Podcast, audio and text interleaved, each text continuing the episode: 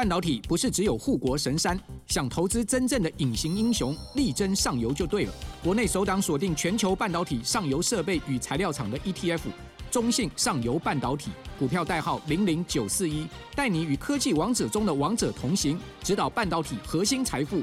二月二十六到三月一号，称王募集，申购速洽中国信托投信与全台各大证券商。投资一定有风险，基金投资有赚有赔，申购前应详阅公开说明书。欢迎收听财经平方全球投资者特辑。现在录制时间为台湾时间十一月二十三号上午十一点整。本次的主题是辉达与 AI 的全球科技教室。本集合作好伙伴为财报狗。在瞬息万变的投资环境，如何抓住先机呢？低轨卫星、细光子、先进封装将引爆明年投资热潮。想知道最具含金量的是哪个供应链环节吗？有哪些指标值得追踪呢？怎么看最佳投资时机？专为探索未来趋势的投资者而设计。二零二四年财报狗产业前沿论坛来喽，将于十二月二十四号在吉斯台大会议中心盛大登场。本次论坛呢，严选三大主题哦，有低轨卫星、光通讯、先进封装，也将邀请专注于这些领域的六位产学专家和财报狗团队，也是大家熟知的小郑、Jeff、Sky。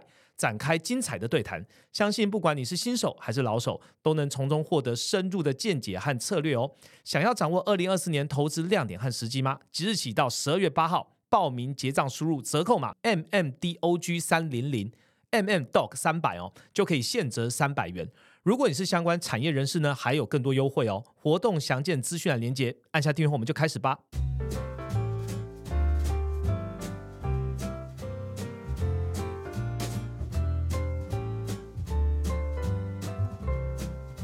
Hello，大家好，我是财经方的 Roger。大家是否有点久哈没有听到我的声音了呢？好，因为我们前前面几集都在做这个总统特辑了哈。那节目一开始呢，就是一样跟大家带来一个这个好消息。好，我们有一个免费参与的直播，我们即将在这个十二月五号啊，礼拜二晚上七点举办一场线上直播。那这次直播呢，其实蛮特别哦，不只是 M 平方哦，我们这次主题是未来五年影响你决策的关键趋势。对谈。那找谁对谈什么主题呢？我们当然会邀请我们自己的研究团队，包含了 Ryan 还有 Jason，聊二零二四年哦高通膨高利率的投资策略是什么啊？因为现在年底了嘛。那还有我们这个课程的领学导师啊，包含了这个范奇斐哈范姐在会在里面聊这个中美角力的战况哦。二零二七是不是还是延续有这样紧张的气势呢？那还有刚从 iPad 回来的敏迪哈，会谈说他在这个 iPad 会议中的所见所闻。那大家听完是不是觉得还少一个人呢？没错，就是我们这个上肢技术核心、下肢个股财报的曲波，也会加入这次的直播，和大家聊聊晶片禁令下的技术冲突。还有技术图委会是什么？那这场直播呢，其实是免费的哦。只要这个直播还有这个购课呢，还可以获得经济时事的思维框架笔记，长什么样子呢？其实直接到我们的课程内容，你就会看到，然后非常全面的一个笔记啊，教你怎么样去看懂这些经济时事，以后可以拿来应用哦。那刚刚介绍我们这个这一次特辑的最后一位来宾，同时也是这一次我们全球投资者养成计划的领学导师曲博科技教室的曲博，我们欢迎曲博。大家好，各位听众朋友，大家好。好，曲博虽然来我们 p a r k e t 是第二次了嘛，哦，上一次是在我们今年上半年担任我们这个总经论坛的这个讲者，然后现在又增加了一个身份哦。那你向听众朋友介绍一下你的曲博科技教室吧。哎，对，简单讲就是我们都知道投资股票啦，但是一般投资股票如果从财务角度切入，主要就是看财报啦，或者做技术分析啦。可是财报是过去指标哦，那这个技术分析主要也是拿来买点找买点的。但是股票看的是未来，那未来要看的就是产业趋势所以呢，一般投资人对于科技比较不熟，所以我才会创办这个曲博科技教室。那用这个浅显易懂的方式，让家大家对这种科技产业的整个发展趋势跟概念有基本的理解。我想这是主要的目的。嗯，我自己也是这个曲博科技教室的这个订阅者哈，就是很好，每次只要看到有一只这个。玩具熊在后面就代表曲博来直播了，十点的时候就会看到曲博，然后有时候这个看到这个金曲粉的内容也蛮心动的，所以听众朋友如果有兴趣的话，可以去点击我们资讯栏链接，好去看一下曲博科技教室的内容喽。曲博这这个不定期的跟大家讲一下科技的时事，还有他的一些看法了。好，这一次呢，曲博跟我们合作，其实是我们共创了一个课程哦，全球投资者养成计划这样子。所以呢，除了曲博哈，就是内容除了他的输出之外，你会帮我们点出最重要的科技议题哦。那其实还有 M 平方的研究团。队把技术跟市场做一个结合，哦，帮大家会诊了。在曲博这个 section 呢，有半导体、AI、电动车、低轨卫星、新能源等重要的投资趋势。那里面呢，M 平方的成员呢，我们就欢迎这一次跟我们 p a r k 一起来聊天的 Jason 也参加我们这一次录音的。欢迎 Jason。Hello，大家好，好久不见了。好，曲博，我这边给你隆重介绍一下，你知道 Jason 在 p a r k 有另外一个封号，对，叫末日研究员。啊、就是他很久没上节目聊天了，但是他只要每次一上来，市场就会有一些干扰。哦 我们从最近 NVIDIA 的股价可能就略知一二了，是不是？好像很久以前那个有一次上来，然后就安倍晋三出事了，对对？对对对，然后上上次来，他是全部在录音的次就停电。还在、哦呃、还有俄乌战对，争啊，我们希望我们今天还是可以顺利的录完这一集啊。对，如果观众朋友最后听到输出有什么问题的话呢，那不是我问题，是 Jason 的对又问题。又怪我 好，OK，今天我们有曲博一起来聊天，我们把科技教室搬来 M 平方，聊聊近期大家讨论度很高的科技议题，包含了有一些趋势的发展，也透过 Jason 呢用总经理的角度来看一下我们市场究竟怎么看。那我们就开始今天的节目喽。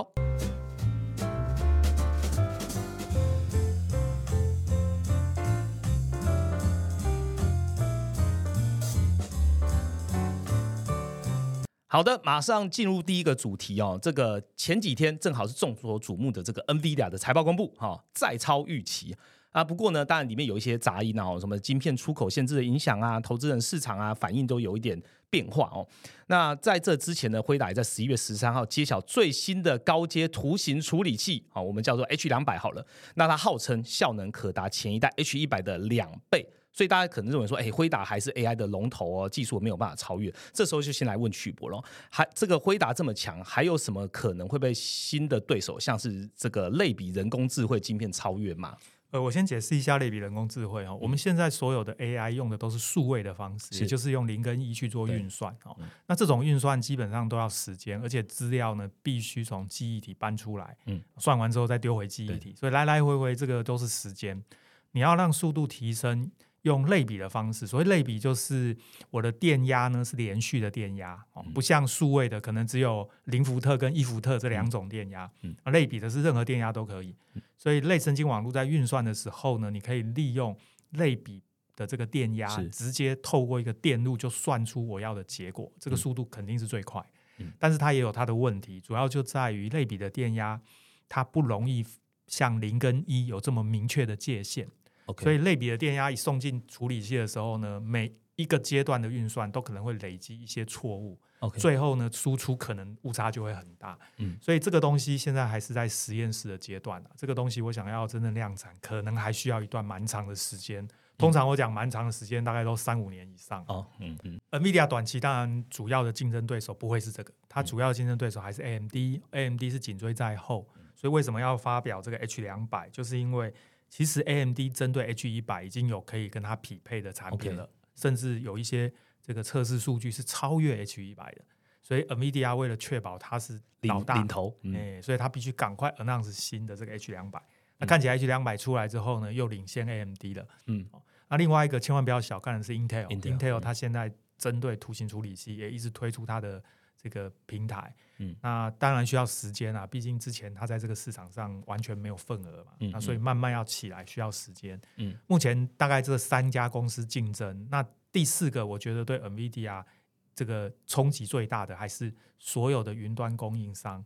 包含 Google 啦、Amazon 啦、这个脸书啦、微软啊，全部都开自己的晶片。嗯哦哦，这个东西是会立刻冲击到这个 NVIDIA 的需求，但是、呃，没也没有那么快，主要是因为这些晶片要成熟，我认为都也还要需要两一两年以上的时间。，OK，所以我想这一次你刚刚提到这个财报公布之后，股价好像不如预期，主要还是第四季啊，哦，大家预期可能没有那么好，嗯但是我想明后年这个 NVIDIA 业绩创新高绝对是没有问题的。嗯嗯那云端供应商的晶片会影响到它，那个也是呃一两年以后的事。嗯嗯，所以其实简单讲，就是 NVIDIA 它主要的竞争对手像 Intel、AMD，基本上它有追上 H 一百哦左右啦哈，但 H 两百这个 NVIDIA 就做一次技术的超越。那其实它还有一个潜在的竞争对手，像是这几家云端的业者，他们也要自出晶片了，但看起来还是有这个没那么快就成型。那比较 long term 来讲的竞争对手，像是类比的 AI 晶片处理器，它还有更长的一段路要走哈。虽然说它表现可能会比较好，但它现在只离到商品化，可以跟 NVIDIA 竞争，看起来还有一大段。这样子好，那我们就 focus 在 NVIDIA 哦，就是我们刚刚讲的是技术嘛，那来聊一下这个市场表现。其实，在录音的前几周，NVIDIA 表现很好哦，这个 Jason 刚刚有跟我讲，嗯，他的资产其实还 OK 啊。对，那这个这个科技股应该都迎来了一波涨势哦。但是呢，中美角力之后呢，包含了最近这几天我们在录音前几天呢，NVIDIA 其实面临一些考验哦。那就请 Jason 跟这个听众朋友分享一下，市场为什么会有这样的反应呢？禁令是一个很大的杀伤力嘛？好，那这一次 NVIDIA 的财报数字当然是轻轻松松超越市场预期了。嗯，就 Q 三营收那个年增是两百两百趴的一个惊人表现，呃，这个绝对值是一百八十亿了。那主要贡献其实还是来自于像 AI 的这种呃资料中心的业务。那说实话，它的毛利率啊也是超过财测，然后 EPS 相较去年是成长近六倍。嗯，这么亮眼的数据之下，但是市场没有这么买单的原因，是因为其实呃公司对于 Q 四的展望特别提到是说，呃美国对于中国这个晶片禁令啊，其实认为呃它可能会在。呃，下个季度就是 Q 四开始啊，嗯。影响现在大概两二十趴左右的一个营收占比，二十趴很多哎，其实营对啊，营收是很多的。那呃，这个短期之内，虽然呃公司认为说，其实其他国家的一个营收成长可以来弥补，但是长期来说，它的呃可能 NVIDIA 这个竞争地位是会受到影响的。那他们的 CFO 也有出来讲说，他们有在呃开拓一些新的一些产品组合，那可能是可以符合美国现在这个法规，那不需要申请许可证的一个产品啊。但是你要你能不能通过美国政府的一个许可，跟他能不能立刻变现，其实这件事情公司。呃，管理层现在对于这个看法也是比较呃保守的，所以这几天的这个辉达跟台湾的一个 AI 股啊的表现都是比较震荡或者承受到压力的，所以这个可能也是市场比较不买单。哎 Q 三财报虽然非常表现非常好，而 Q 四也是持续创新高，呃，营收的部分了，但是市场。呃，并没有那么买单，嗯，所以就代表说市场预期其实压抑了它这一次财报的表现。对，OK，好，那我们聊到晶片哦，你要也要来再问一下这个曲博了，这个晶片的护国神山，哦，一样是台积电。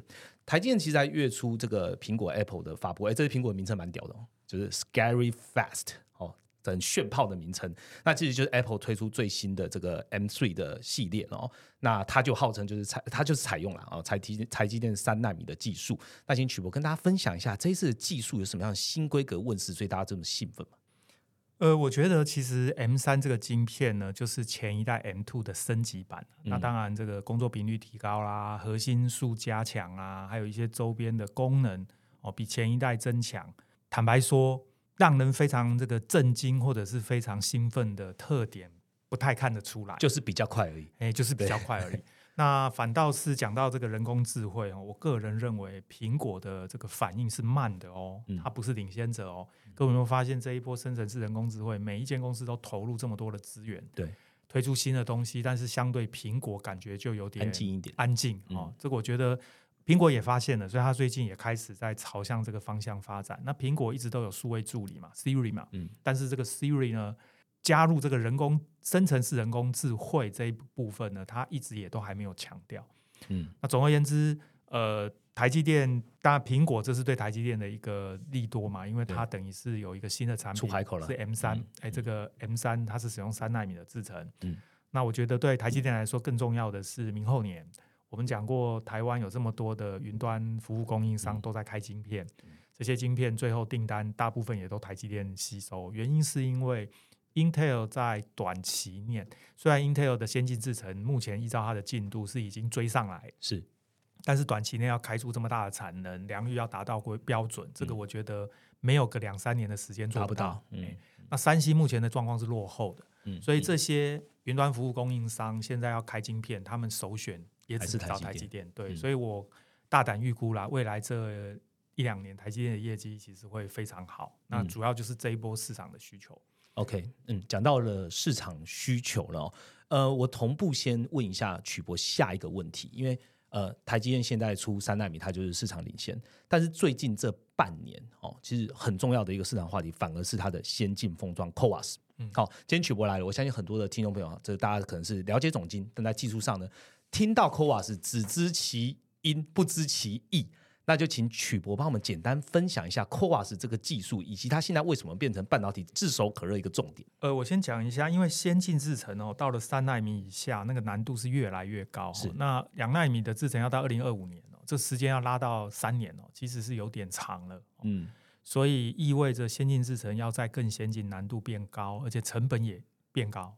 那对于一般客户来说，当然。接受度就降低。等于是说摩尔定律已经不复存在了嘛？哎，这个以制成的角度，它没有办法再持续了。但是呢，就必须用封装的方式来补足这个部分。是，所以我想大家现在都转向用先进封装的方式。是，那台积电的先进封装其实名字非常的多啦，但是其中最重要用在这个人工智慧的高效能运算、云端的这个伺服器的晶片呢，主要就是这个 CoWAS，这个叫晶片堆叠。晶圆堆叠基板，这个 C 是 chip，就是晶片，是。这个 W 是 wafer，就是晶圆，嗯，就是系中介板。那么这个 S 叫 substrate，就是导线载板，也就是我们所谓的 ABF 载板，嗯，哦，所以把这个晶片呢，利用三 D 封装的方式堆叠在晶圆上，再把它堆叠到载板上，这样的先进封装技术就称为 CoWAS。嗯，那大家要记得，因为 Intel、三星也有类似的技术，只是名称不一样而已，所以。我想先进封装这个部分呢，台积电跟英特尔的技术能力是差不多的哦，那相对是比三星领先一些。OK，所以意思是说，制程我还是台积电是领先的，可是先进封装包含的三 D 的封装技术这些，其实跟英特尔其实没有差太远。是 OK，好。那大家可以注意一下，就是刚刚曲博其实讲到重点嘛。如果我们太符合在 c o v a s 看起来现在是台积电独有，但其实其他家也有，只是名称不一样。所以台积电目前比较被市场说接受，它可能还是在它的制程还有它的良率咯。OK，好，那我们都讲完技术之后，再回来讲一下市场，一样是半导体。如如果有在听我们这个 Podcast 哦，聊到科技巨头啊，聊到半导体的产业状况啊，我们就会从一些数据发现了，整体的产业，我们都对外讲是整个半导体产业的底部看起来已经不远了。那请 Jason 跟大家分享一下好了，目前半导体产业 N 平方究竟怎么看？好，那我们从总体经济的数据，再看到个股的财报表现，都可以发现半导体离。这个可能景气的一个底部已经不远了。是，那先来看到呃总体经济数据的部分了，像就 focus 两个点，一个是台湾，一个是南韩这两个半导体出口大国的一个经济数据啊。那台湾九月的出口就已经呃出现一个大幅改善了嘛，结束十二个月的一个负增长。是，那十月的外销订单，我们特别关注到电子跟资通讯产品，它的年。减幅啊，也是缩小到将近呃一呃电子是差不多缩小到零趴了，然后自动讯产品在年减幅在缩小到五趴，那前一个月是负二十趴，哦，那增长很好，所以其他反映的是消费性电子现在需求回温了，呃，其实像很多手机的一个厂商都有出现新机上市的一个推动嘛，那再来就是 AI 的需求其实都有在呃拉动半导体晶圆代工的一个业务跟呃零组件需求了，像台积电十月的营收就出现一个爆冲嘛，其实都是来自于三纳米跟 CoWAS 的一个产能放量，嗯，那这是台湾的部分。那另外一个半导体大国就南韩，它十月的出口值啊也是翻正了，那回归到呃五趴左右了。那前值是负四趴了，那它这也是创今年以来首次的一个正成长。那特别是关注到记忆体的部分啊，记忆体的晶片啊，因为今年三大厂呃像三星、SK 海力士跟美光，它其实都有出现减产，所以近期那个价格出现回稳。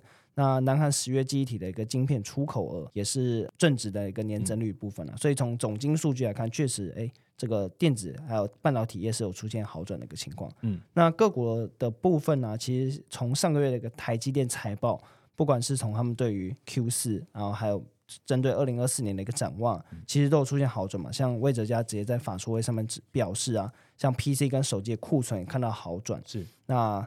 呃，甚至是明确表示说，哎，半导体业的呃产业的底部已经非常接近了，所以从台积电一个态度已经看到，相较于上半年出现好转。那另外就是说，呃，整个半导体产业的一个重要厂商的库存天数也都是有开始出现滑落。那库存天数滑落代表。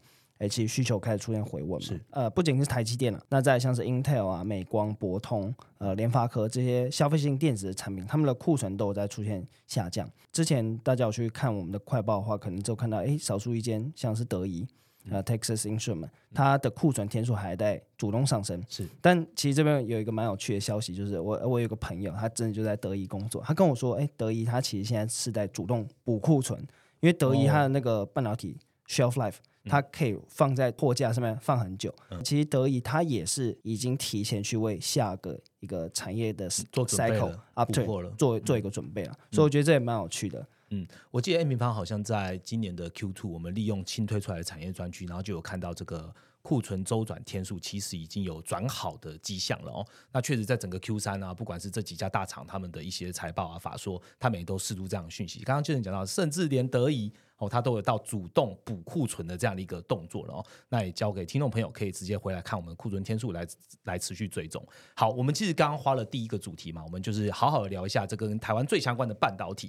那其实也是都是短线发生的事情哦。这些内容可以大家可以让这个听众朋友因为某一些事件的发生，知道及时的资讯。但其实科技就是这样，刚刚曲博也有讲，很多时候我们要了解这个趋势的影响呢，可能就是五到十年整体产业的演进。好，这也是为什么我们这次开办的这一个课程——全球投资者养成计划哦。我们要透过曲博和艾米曼研究团队的设计来打造看得懂科技趋势的关键思维。怎么样看得懂呢？我们就下一个主题聊喽。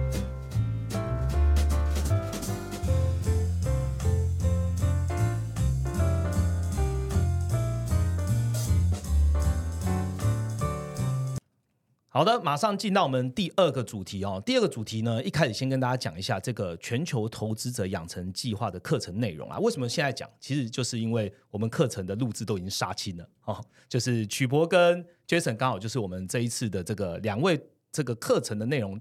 杀青的最后一个点哦，我们在上个礼拜完成了这样，那已经进入到后置的环节，相信很快哦就可以跟大家见面了。我们也把几支这个精彩的片段放在这个 M 平方的 YouTube 频道哦，那大家如果有兴趣的话呢，可以点击资讯栏连接去看一下哦。那这一堂课呢，其实我们是由领学导师啊，包含的范奇斐、曲博、敏迪，他们引领着这个荧幕前的学员来一起学习哦。他们要告诉听众朋友是什么呢？主要就是提出他们对于产业的想法跟问题。然后借由 M 平方的研究团队去找出答案，并且做对话的方式来做呈现。哦，这里面呢还是有大量的 M 平方的这些总金数据图表跟一些产业的一些观察，然后天真大家呢看得懂的内容，然后进行这样的学习哦。好，有兴趣的听众朋友呢，一样哦，在我们资源链接就可以直接在早鸟期间就购买这堂课程。那我们十二月初就会直接在课程就会上架喽，然后跟大家见面了。好，那回到。主题来哦，最近科技还有一个很大的事件，好，这是在我主题也有聊到，Open AI 的执行长啊奥特曼啊。被突袭式的请下台，又回锅啊！Microsoft 要请走，然后又没有，然后董事会又进行了一大堆改组，这事情非常多啊。那这个 political 问题我们就不在这边讨论了。呃，不过大家可以知道，Open AI 哦，对于整体的这个生成式 AI 的发展重要性哦，几乎整个 AI 界都在看 Altman 到底怎么走嘛。那想问两位，就是哎，这几天哦，应该昨天吧，有没有用这个 Chat GPT 的语音？你们有自己玩玩看吗？没有，好，举博有试过吗？以前玩过啊，但是我没有特别在这两天去玩这个。好，跟你们讲，因为他这一次上架了嘛，他昨天上架在他的那个 X，在 Twitter 上面公布，然后我昨天就跟他聊了一下，哎，真的可可以跟他聊二十分钟，哎，就瞎聊。你是不是没有朋友？对，那个小孩睡着之后也没人跟我聊天，我只能跟机器聊天。但但我跟他讲，就是我跟他聊完之后，我一个很重要的感触，就是说以后的 Siri 对我来说，可能就是闹钟、问天气而已。对，因为他的对话太强。那那你跟他聊什么？真的随便聊，天南地北啊！对啊，其实聊天机器人最厉害的地方就是产生一些非常冗长的内容，对，然后刺激我去提问更多问题，因为他讲的话比我多，你知道吗？嗯，他的回话是比我多，所以大家可以试试看哦。那要跟大家讲的就是，其实我觉得他一直在做一些破坏式的创新应用。好，原本 AI 生成文字，它现在让你语音，其实语音可以做到什么事情呢？很多连文字都不太习惯的人，甚至你有很多百灵国的人，他可以更多。接触点去接触到你想要应用这个生成式 AI。举个例来讲好了，小朋友他可能不会输入字，但他有办法跟 AI 对话，这是可行的。那如果你语音语言不太通，我可以叫他用法文回答我。那其实这个就跨越很多的 barrier。好，这是大家讲说未来的科技变革，AI 在里面一定占很重要很重要的角色。那先问曲博比较大又远的问题，你认为人工智慧下一个重要的突破点是什么？有没有什么风险？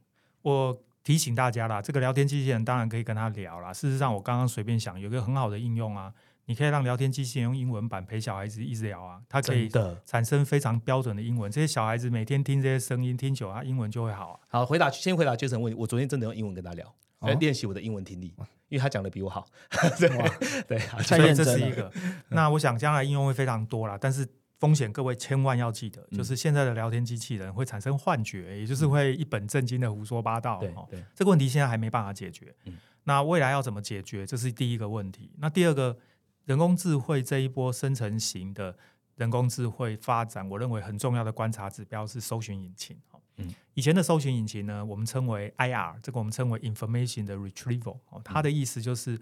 用 Google，你给它关键字，然后它搜寻结束之后，它会给你一大堆搜寻结果，通常都是用蓝色标出来，然后你要一个一个点进去看，这就是过去的搜寻引擎。嗯。那未来的搜寻引擎，我们把它称为 generative 的 IR，哦就是 GIR。嗯。那么生成式的资讯检索呢，它是你发问，然后呢，这个聊天机器人它会把你的问题去做搜寻，搜寻完之后呢，全部整理好，变成一个结果，告诉你。直接给你答案。可以直接给你答案，嗯这是未来的趋势。那科学家也都已经在做这件事，嗯只不过现在的问题在于，哎，这个幻觉、胡说八道的问题，这是第一个要克嗯服、啊。第二个就是怎么去结合这个搜寻引擎，然后怎么去把搜寻引擎的资料列出重点来答复，哦，这个是是关键。嗯所以未来两到三年呢，人工智慧是不是克服这些问题，这会攸关到未来人工智慧的需求。哦嗯大家知道那个黄仁勋啊，辉达的执行长，他说过呢，未来人工智慧会爆发成长十年。对，这他说的哦嗯，会不会有十年？坦白说，我现在只看到两三年。哦，为什么？因为现阶段确实有一些基本的需求，两三年的这个市场需求要填满，这个成长是很明显，爆量成长。可是未来两三年以后会不会再持续成长下去，就要看我刚刚说的这些问题有没有克有没有被解决对，嗯如果没有被克服，那我认为需求就会减缓了，也不至于衰退。原因是因为基本的需求还是在。哦，嗯这个将来 AI 做 Copilot，像微软在推这个，生将来产力结合的，嗯会变成我们的助理。这种助理以后大家会天天用，那这种是基本需求。那这个嗯需求还是需要相关的伺服器啊、硬体资源。嗯但是它的基本需求，如果这些胡说八道问题可以解决，那当然就会有下一波更多的需求。嗯嗯那这个是很重要的观察指标。嗯，我记得我们这一次在年终的时候有那个总经论坛，然后有一位讲者也提到说，其实 AI 接下来要不断有很多创新的应用。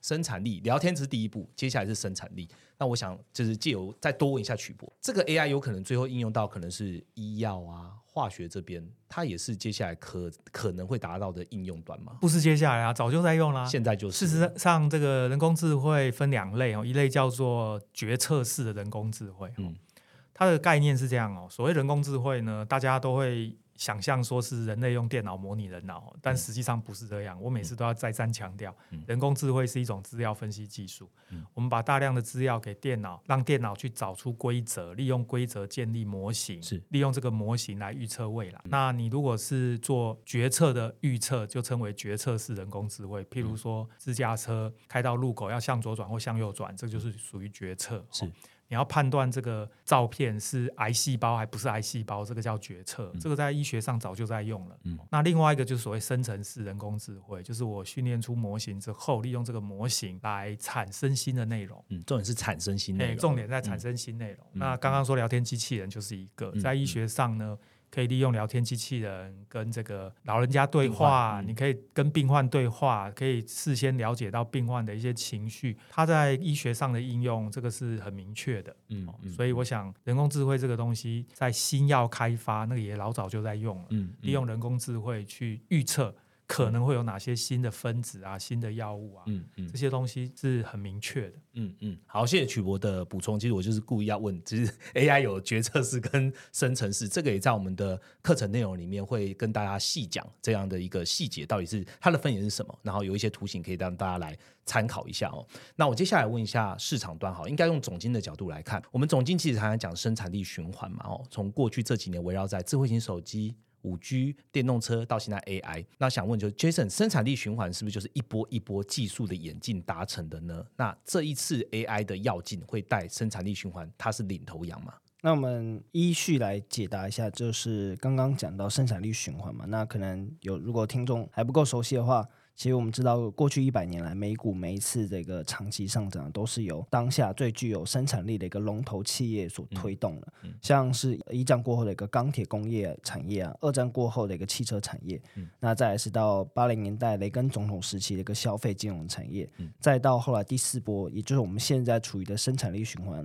那那主要推动了一个关键产业就是科技产业。那九零年代开始的科技业啊，依序是由像个人电脑、PC 啊、智慧型手机、五 G、云端、HPC 伺服器这些题材所带动的。就像曲波提到了，未来十年或者 maybe 至少未来两三年呢、的一个科技产业的一个驱动力，基本上就会是来自于 AI 了。嗯那所以我们可以预期这个成长动能、AI、电动车、自驾车、万物联网这些趋势都是驱动接下来一波生产力循环的一个关键。嗯，那何以见得呢？我们在呃课程的时候，其实就有提到一个蛮有趣的一个数字啊。那根据彭博的预估，现在半导体业全球的一个终端消费市场规模大概是六千亿美元。但但是六千亿美元呢、它其实七成是来自于像是手机、嗯电脑、消费性电子，我们现在日常接触的这些电子科技。主力，嗯，对，但是二零三零年大概就是十年之后啊，这个市场规模持续成长嘛，成长大概成长一倍到一点三兆美元，从六千亿美元到一一点三兆美元。嗯，可是未来五成的一个呃这个市场规模啊会来自于哪些？包括资料运算、资料储存，现在其实就是 AI 的部分是。那电动车、自驾车其实也是要靠 AI 来驱动，所以就是说，呃，其实 AI 的应用啊，跟未来生产力循环是密不可分的一个关系。那再来就是说，呃，这个其实生产力循环它反映的就是生产效率的一个问题。那 AI 如何提升生产效率？其实大家应该日常生活中已经慢慢慢有感。现在几乎每一间 Big Tech 大公司都在训练一个自己专属的。呃，可以加速内部生产效率、呃工作效率的 AI 工具嘛，嗯像微软有 Copilot，那脸书啊、Google、Amazon，它有都有在各自研发自己的一个 AI 呃生成式语言，或者甚至是模型，或者是大型语言模型的。那不用说，M 平方其实自己也有我们的 MMGPT 嘛。嗯还在进化中哦。如果大家有 试过的嗯话，其实就是知道它可以透过 AI 的工具、AI 的力量来帮助用户回答，嗯那寻找总经相关的一个数据图表问题。所以它其实都是在增加生产效率、节省大家时间的一个工具了。嗯，好，那我想这个是我们第一章节哦，透过 AI 跟我们刚刚第一个主题聊的半导体，就是要告诉大家这个大家最容易碰到的这两个科技议题哦，M 平方跟曲博，我们两边是究竟怎么看？好，叫大家看得懂。那我们现在来到课程的第二章节，课程第二章节其实聊的是电动车跟低轨卫星。好，我就先聊电动车好了，因为电动车是大家现在比较碰得到的哦。最近电动车市场在比拼的这个关键就是还是电池哦。目前锂电池哦有一些优点，有一些缺点。那许多车厂呢在比拼要研发，我要研发固态电池哦，这是氢能源也有啦，等下可能会聊到。那这个想问曲博，这些固态电池在运作原理上跟锂电池有什么样的差异吗？那锂电池这一块是不是没有其他车厂可以超越特斯拉的呢？其实电池这个部分呢，一直都是这个电动车非常重要的关键。是，那传统的电池是液态的电解，这个就是我们一般的锂电池。嗯，那现在的主流当然是磷酸锂铁哦跟磷酸锂锰铁哦这一类的电池，主要是还是成本的考量啦。那镍钴锰这种三元锂电池，当然它的能量密度高，但是比较贵。对，嗯那另外一个明日之星，当然就是固态锂电池。固态电池指的就是刚刚讲电解质呢从液体变固体，但是问题出在这样的电池呢，虽然各方面安全性啊，还有它的这个能量密度啊都很好，但是呢它的成本偏高哦，所以怎么降低成本就是一个重要的关键。所以像 Toyota 虽然它投入全电动车的时间比较晚，然后它呃资源也投入没有那么多，但是呢，它其实主要也明白要克服电池问题，所以最近常看到新闻都是固态锂电池，都是对 Toyota，Toyota 发布在做，嗯对，但是问题还是在成本啦，这个我觉得跟公司定位有关。如果它的定位是中高阶车款，当然我想直接推固态电池，这个算是弯道超车嘛。可是如果你要推的是中低阶的车款，那可能还是得要嘿，嗯暂时恐怕还是得用磷酸锂铁这一类的电池比较有机会。嗯，所以锂电池接下来就是拼规模经济嘛？还是说原本的液态锂电池它还有什么技术上的突破液？态锂电池目前看起来比较难的啦，大概至上就是增加充电的速度，嗯哦，然后想办法增加里程数。我们刚刚说，呃，这个磷酸锂铁是一个目前的主流，可是问题是磷酸锂铁的里程数是不是还有办法增加？嗯，你可以从电池的结构去想办法缩小体积，这样也算是增加密度。所以各位可能有听过比亚迪的刀片电池哦，前一阵子很热，就是这个原因。那你再去看很多新闻，世界各大车厂现在都意识到，电池如果不降价，你没有办法竞争哦。所以我最近看到很多新闻，都是比亚迪跟宁德时代到世界各地去设厂，对，都是跟国外的车厂，包含双 B 啊，嗯哦，这个 Stellantis 昨天也有这个新闻，对对对，基本上都是跟宁德时代合作或者比亚迪合作。嗯，为什么？很明显啊，这个磷酸锂铁电池啊，它其实目前真的是被中国大陆的厂商掌握，基本上就垄断吧。哎、几乎是垄断。嗯这些厂商呢，你现在要去做这个东西，你根本做不赢人家。嗯啊，干脆怎么办？干脆合作，就用你的电池好了。连嗯福特本来都要跟宁德时代合作，后来是被拜登政府拦下来。哦，所以这个影响力是非常可怕，千万不要小看它。嗯，所以福特才跟韩厂合作嘛，对不对？OK，好，那既然都讲到这个电池，其实电池应该就是呃 EV 界的这个能源的啦，哈，就是新能源的 power source。那讲到跟 power source 有关，就不得不聊到就是供应链。好，供应链聊到就不得不聊到。跟政策跟地缘有关系。刚刚曲博聊到了啊，福特原本要用啊，这个美国政府一声令下就不能用了。那我想请 Jason 啊，我们这次的汽车革命有三大趋势嘛，电动化、智能化跟在地化。我们就先请 Jason 聊一下供应链上面的在地化有什么样的趋势嘛？OK，其实刚刚为什么拜登政府要拦下来？我觉得它其实反映的就是现在尤其是汽车产业，它的供应链必须要发展往。在地化的一个趋势去走，那主要的原因还是在于，呃，其实现在电动车的一个赛道上啊，中国它扮演的一个角色已经其实是大幅领先了。至少，其实各个国家担心的是，中国它可以几乎是不需要靠别人。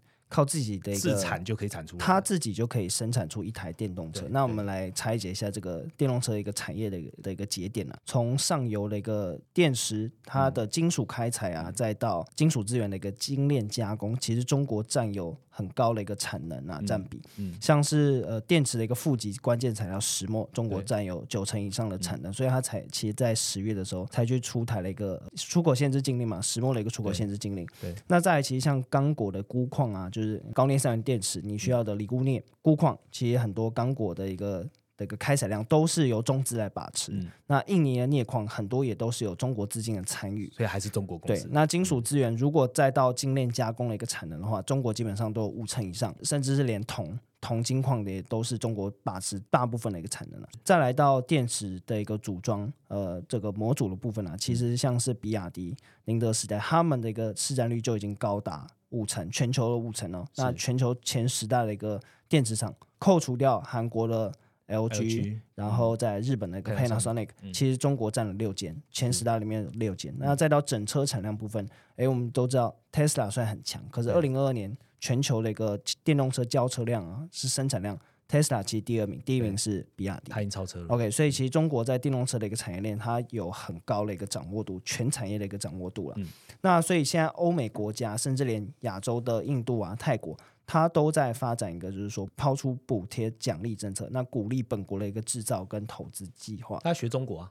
对，没错，其实就是在学中国的一个的一个路线了。像美国的 IRA 降低呃通膨降低法案呢。它就是要求最终的组装地要在北美地区进行。嗯，那你的一个呃关键矿物的开采啊、精炼加工，那在零组件制造都要有一定程度是在北美进行的。是，甚至他要求说，二零二五年之后啊，有来自于中国或者是所谓的受关切外国实体 （FEOC） 的这个这些国家，它的一个矿物跟电池组件是不可以包含的。所以它就直接是在针对中国了。那那要求供应链在地化。那除此之外，像欧盟。它今年通过了一些政策，像所谓的绿色新政产业计划，它底下的一些细节，它也是。包要求说，电池未来有九成要是本土厂商来供应，那单一国家的一个呃关键矿物的一个供应也不能超过六十五帕。是，所以现在各个国家都在要求供应链在地化。那日本跟韩国现在就是扮演一个很重要的角色，因为他们可以去出口他们的一个电池产能。对，像刚刚讲的 LG 新能源啊，Panasonic，还有很多日本的材料商都有在出口这个输出他们的产能啊。是，那到北美去进行扩产，所以我们可以看到汽车产业的供应链在地化应该会是未来。越来越明显的一个趋势。好，谢谢 Jason 的补充。我记得 Jason 刚刚讲到说，哎，欧盟啊，开始也阻挡了一些中国这个进进口的问题啊。那欧盟跟中国之间的竞争关系是不是很强？欧盟是不是开始减少中国的出口？好，就是减少进口中国的东西。但其实也不是。好，我们在课程里面也会聊到，欧洲跟中国其实是易竞争、易合作的一个状态啊。细节我们在课程里面会提到。那在技术层面，我们再回来聊一下哦。这一次的这个章节其实聊到的有。E V 跟低轨卫星，好，低轨卫星好好来聊一下，因为其实比较少在 A 平方的这个频道上聊到哦。低轨卫星其实现在通讯时代，它已经慢慢进到六 G 了嘛，哈，低轨卫星算是六 G 的关键技术之一。好，那我们有分什么低轨、中轨，然后是远端的，这个我们在课里面会聊。那四大低轨卫星的运营商哦，包含这个 Elon Musk 这个 Starlink，然后到亚马逊啊，还有 OneWeb 啊，这几家都有。那比较近一点的消息哦，反而是这个 Telset。好，Telset 十一月的时候，他低调来台，为什么低调？我也不知道什么叫低调，就是。他不太愿意讲，但还是被人家发现了这样子。那他想要跟台湾官方建立这个低轨卫星的合作。好，这些种种的新闻，我们我们就知道说，哎，低轨卫星看起来好像也是一个未来的趋势。那今天曲来这已经去，我帮我们简单分享一下，为什么低轨卫星慢慢变成市场关注，以及它有什么亮点。这个未来的六 G 哦，虽然速度更快，还是要靠地面的基地台啦。但是在规格书上呢，但他们会讨论低轨道卫星，主要还是因为不是所有的地方都有基地台覆盖哈。在台湾比较少这种情形啦，但是各位要想，在美国啦，这个。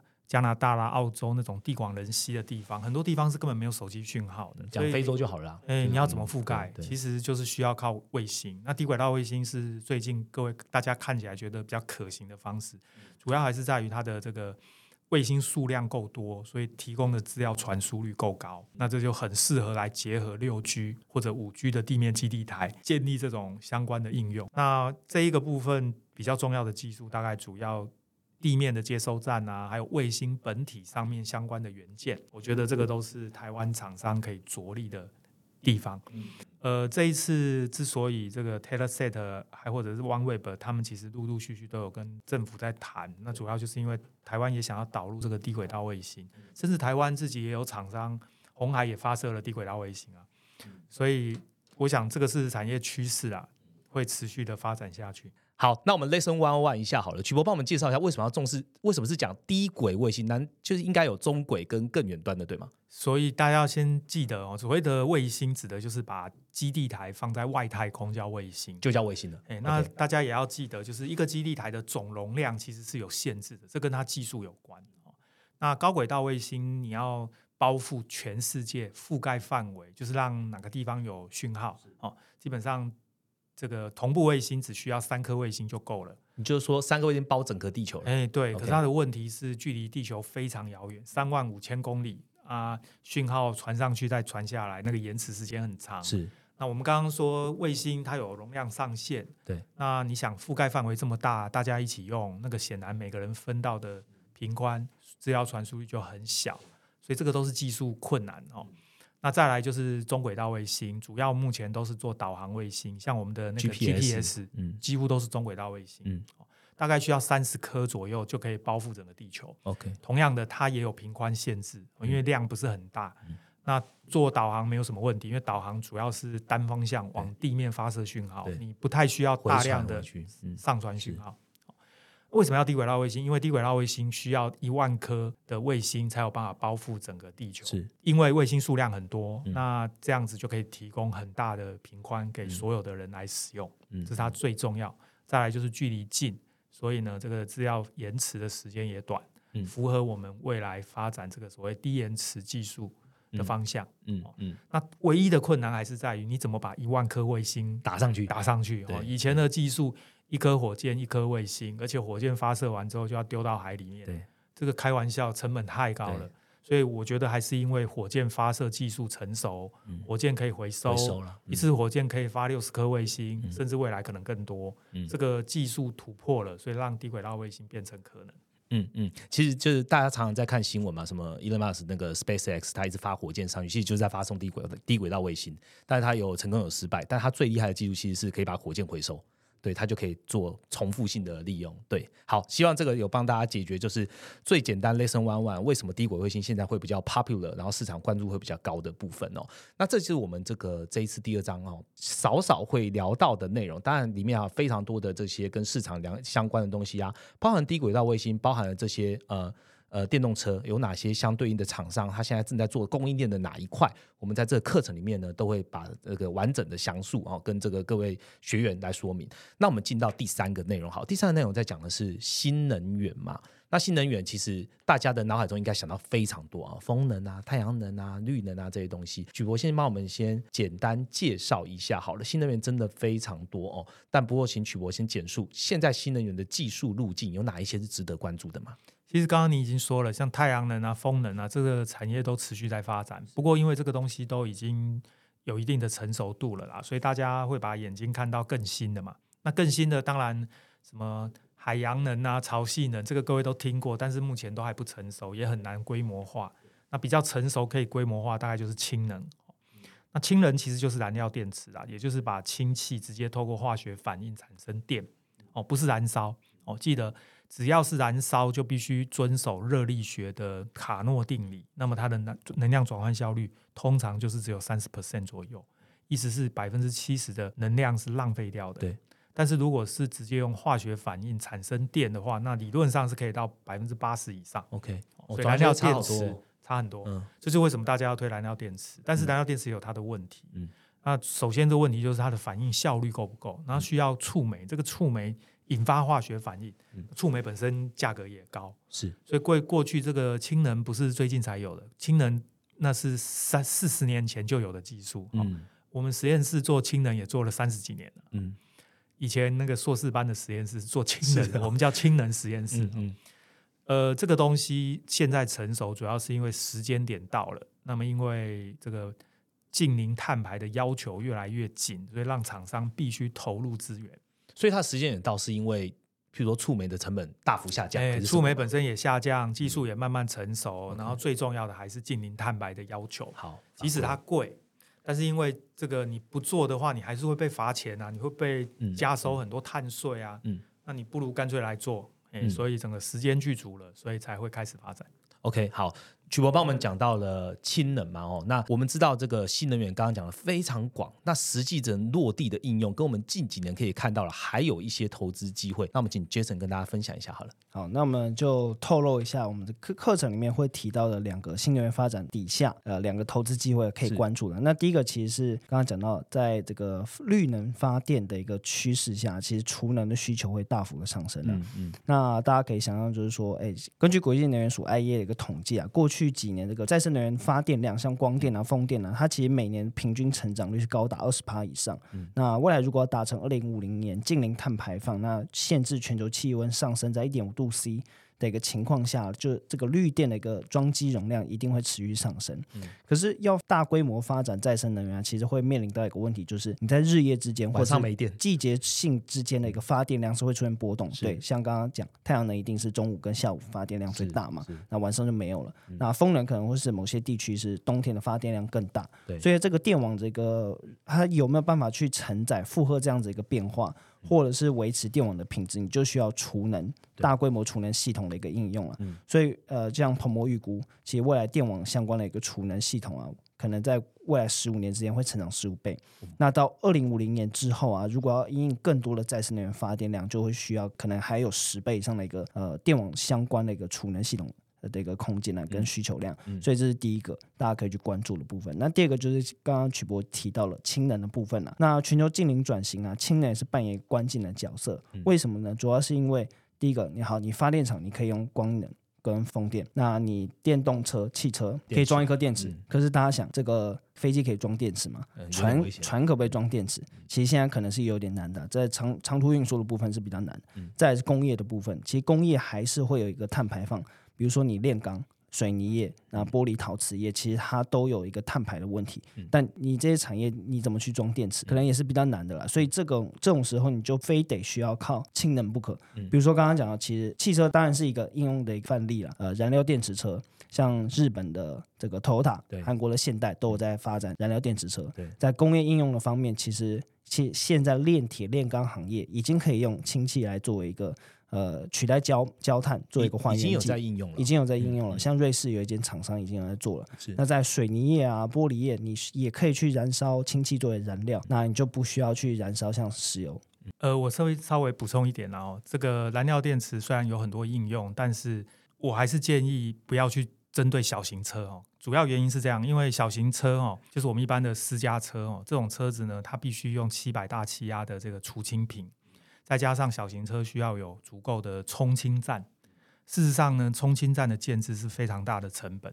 呃，要在市区里面盖充氢站这种东西，难度也非常高哦。各位可以想象，在你家旁边盖加油站，你都意见一大堆了。我要盖一个充氢站，里面放一个超大的除氢罐哦，这我想大部分的人会有意见的。所以比较可行的还是大型的车辆，就是针对这个卡车啦、公车啦这种东西，它是有固定的路线，所以我只需要在定点设置存储加氢站。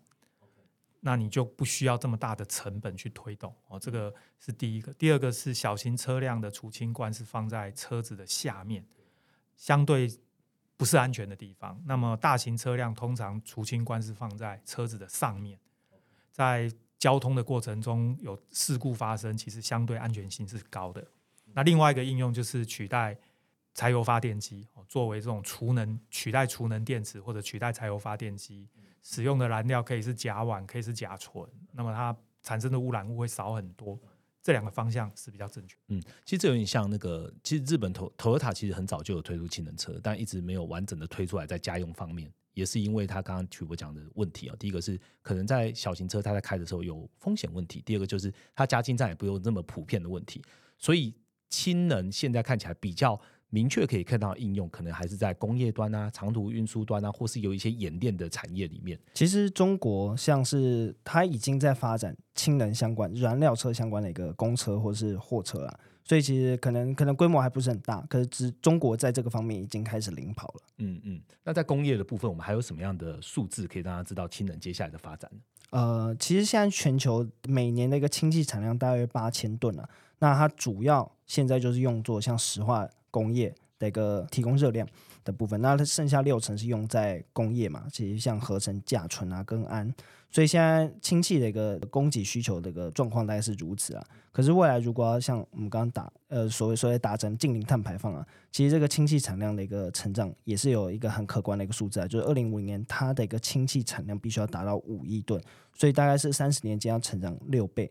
那一样就是说，可能未来要大幅应用在工业啊，或者是可能在运运输行业或者是发电行业，都必须要使用到氢气，才能达成真正达成所谓的近零碳排了。所以这个氢能的行业，它可能成长空间是蛮大的。OK，刚刚其实聊到储能跟氢能嘛，其实储能的部分的话，是因为现在的绿能其实已经很普遍的，刚刚讲的太阳能啊，然后风力发电什么的，我们怎么样因应现在的一些绿绿电发生系统，然后去做因应去把这些电储存下来，不要浪费。所以储能本来就是一个 potentially 就一定会成长。那氢能现在看起来，它除了本身应用之外，政府引领氢能的发展，应该说法规引领氢能的发展，应该还是蛮重要的一个推力。好，这两个都会在我们的课程里面好好被聊到。这是大家曲博在第二个主题里面哦，会跟 Jason 还有 Ryan 跟大家分享的内容哦。那最后还是来这个跟大家分享一下你的想法好了，就问曲博咯，就是哎，这一次算是第一次跟 A 明邦有课程上的合作。哦，把这个科技知识结合这个市场行情，结合一些产业看法结合在一起。那你觉得首次担任这个 A 明邦的领学导师，你有什么收获想跟听众朋友说吗？呃，我觉得还是跨领域的整合啦。因为曲博科技教室哦，虽然我提供了非常多最新的科技发展还有产业发展的现况，但是确实也有网友反映说，我们很少有数据。OK，当你要讲某一个东西是产业发展的时候，你总要提供我一些数据做佐证。是但是这种数据的取得其实是有困难，你也不是我的专长，嗯。嗯，所以这个部分刚好财经的平方可以补足，嗯。所以我觉得这个课程最重要的应该就是把科技的概念去结合到这一些财经相关的产业相关的数据，嗯。这个让大家两个融合起来，这个对于在实际应用上啊，甚至是投资上面才会有帮助。嗯，等于你看到趋势之后，你更有所谱，因为数据有在佐证了。好，最后一个问题，那先问 Jason 好了，就是，诶，从你们自身，好，两位都是讲师，你们这样录完之后，你觉得这堂课比较适合什么样的人来听？你会推荐给谁？我觉得当然是对这几个科技趋势有兴趣的听众非常建议啦，因为一方面曲博提供最完整的一个技术分析，那 A 平方提供的是可能是从产业或是市场规模啊、成本的一个角度来进行切入，所以我们是提供一个非常完整的一个科技趋势的分析啊。不管你是对半导体，就是现在台湾最重要的一个产业有兴趣，还是对于 AI 现在最热门的一个议题有兴趣，或者是未来可能三四十年的一个长线发展赛道，嗯，电动车、自驾车、嗯新能源，甚至我们连核融合都有提到。是如果你对这些议题，然后还有投资机会有兴趣的话，我觉得非常推荐大家来购买这个课程。OK，好，谢谢。那曲博呢？你觉得谁适合听这堂课？